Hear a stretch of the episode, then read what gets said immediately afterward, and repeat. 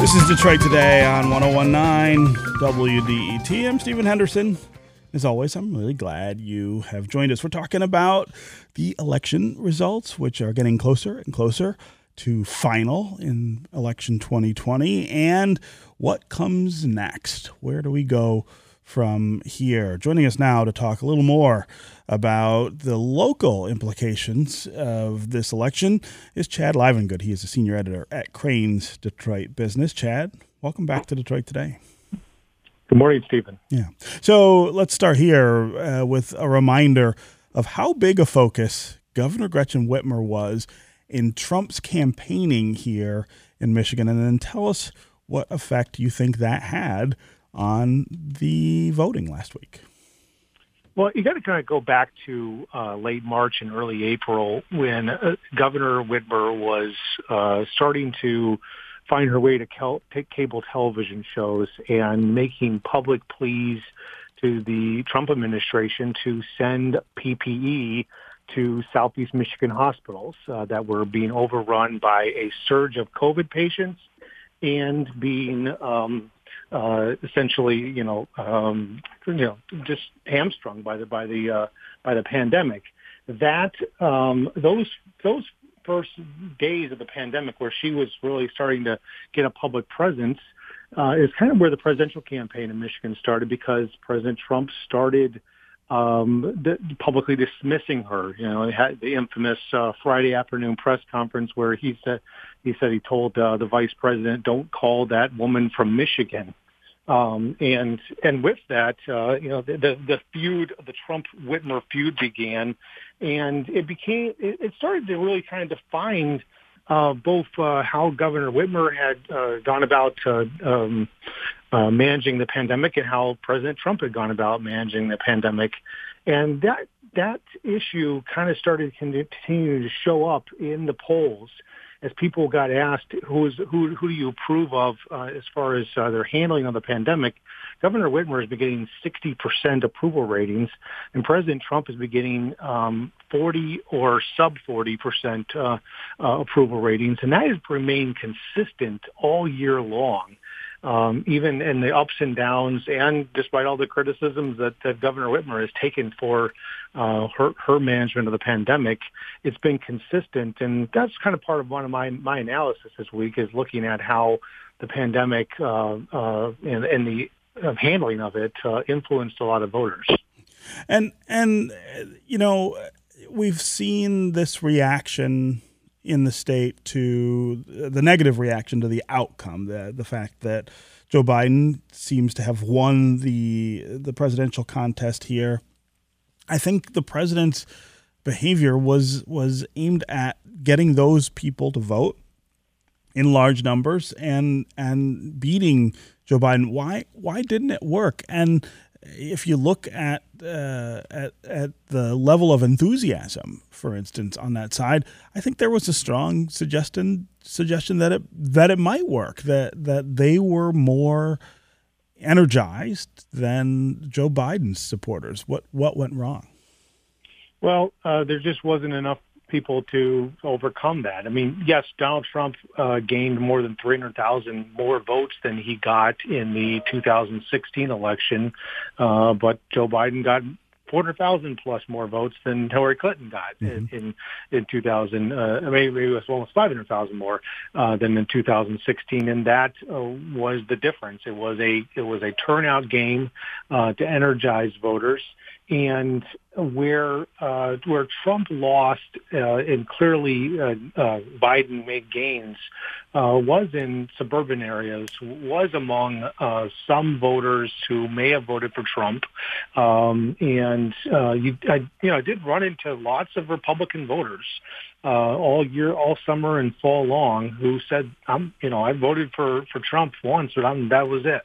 Um, and one I featured in my in my column this week a 65 year old retired teacher from Higgins Lake, Roscommon, uh, Michigan, up up up north in the uh, northern Lower Peninsula, um, basically described herself as a Fox News Republican mm. um, who voted for Bill Schuette for governor, and um, but she she voted for for Biden for president. Uh, and we don't have a firm number of how many of those Republicans switched, partly because exit polling um, is com- sort of a kind of been thrown out the, out the window this year because of absentee voting. We don't, we, you know, the traditional exit polls on election day just don't reflect the actual overall electorate. So we don't have a real good firm number of how many people have flipped. But we also, we do know that, you know, there was counties that uh, clearly uh, changed hands, uh, Saginaw County and uh, Leelanau County, uh, that uh, Biden was able to win, that uh, Trump had won before, and and and then we also see you know his his margins in the suburbs. Uh, he just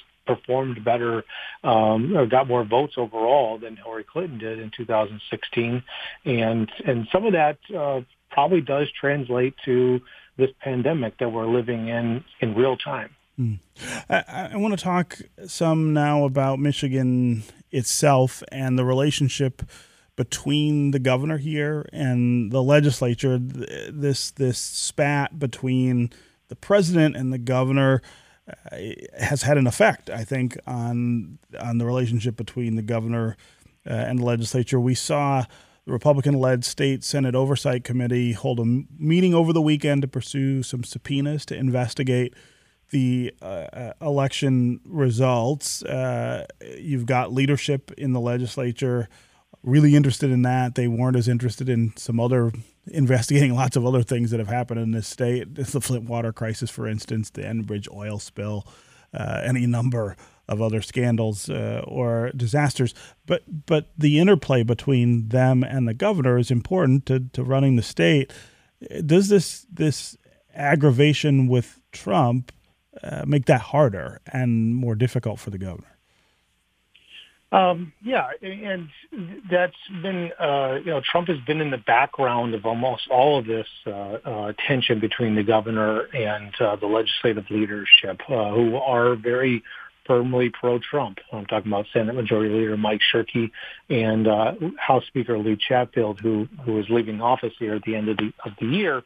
And and so yeah, when you see the, the legislature kind of jump into action uh, days after the election, say, hey, we want to investigate uh, this election, uh, but you know, they didn't investigate the 2016 election when Trump narrowly won. Mm-hmm. Um, and there was certainly irregularities in Detroit uh, that year um, that were well documented uh, by the Board of Canvassers in Wayne County. Um, and the legislature didn't jump on that. And, and yes, they, I pointed out on Twitter, they didn't, they didn't investigate the unemployment insurance false fraud scandal. They didn't investigate with subpoenas the unemployment uh, uh, insurance agency's meltdown this year, uh, where people people waited weeks and months to get paid uh, to get uh, paid uh, unemployment benefits in the midst of uh, of mass uh, unemployment and layoffs, and and so.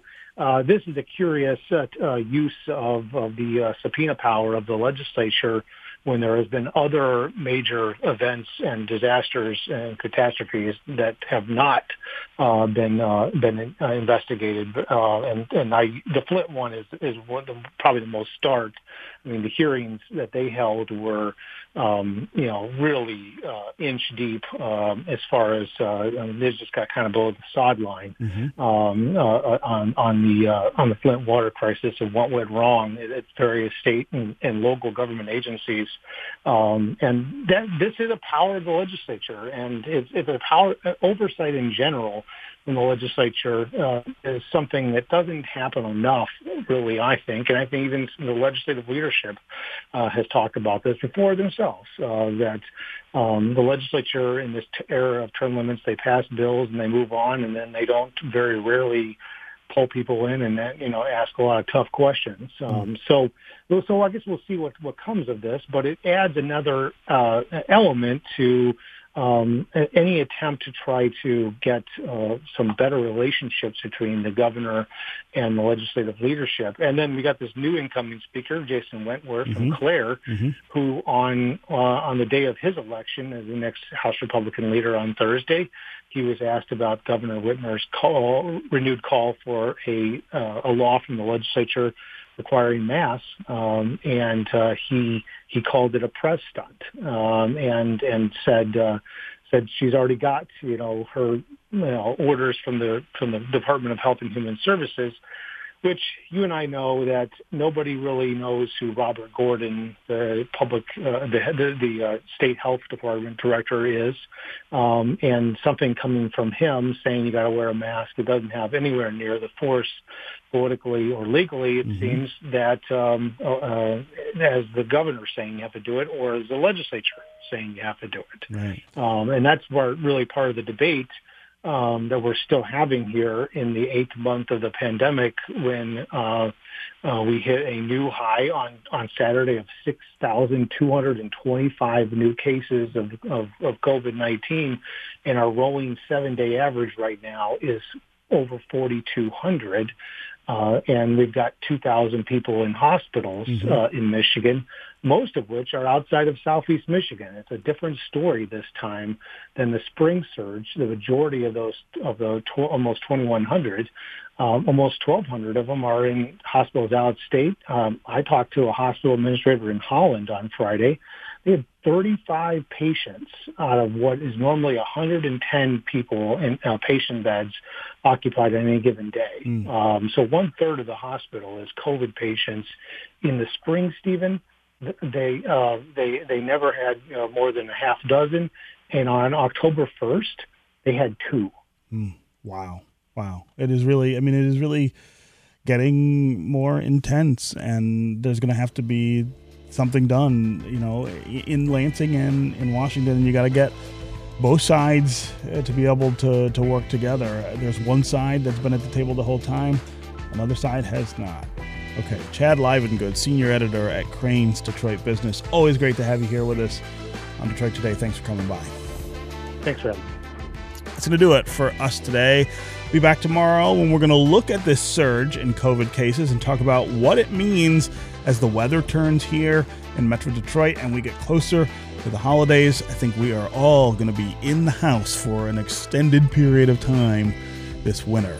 This is 1019 WDET, Detroit's NPR station, your connection to news, music, and conversation. We'll talk more tomorrow.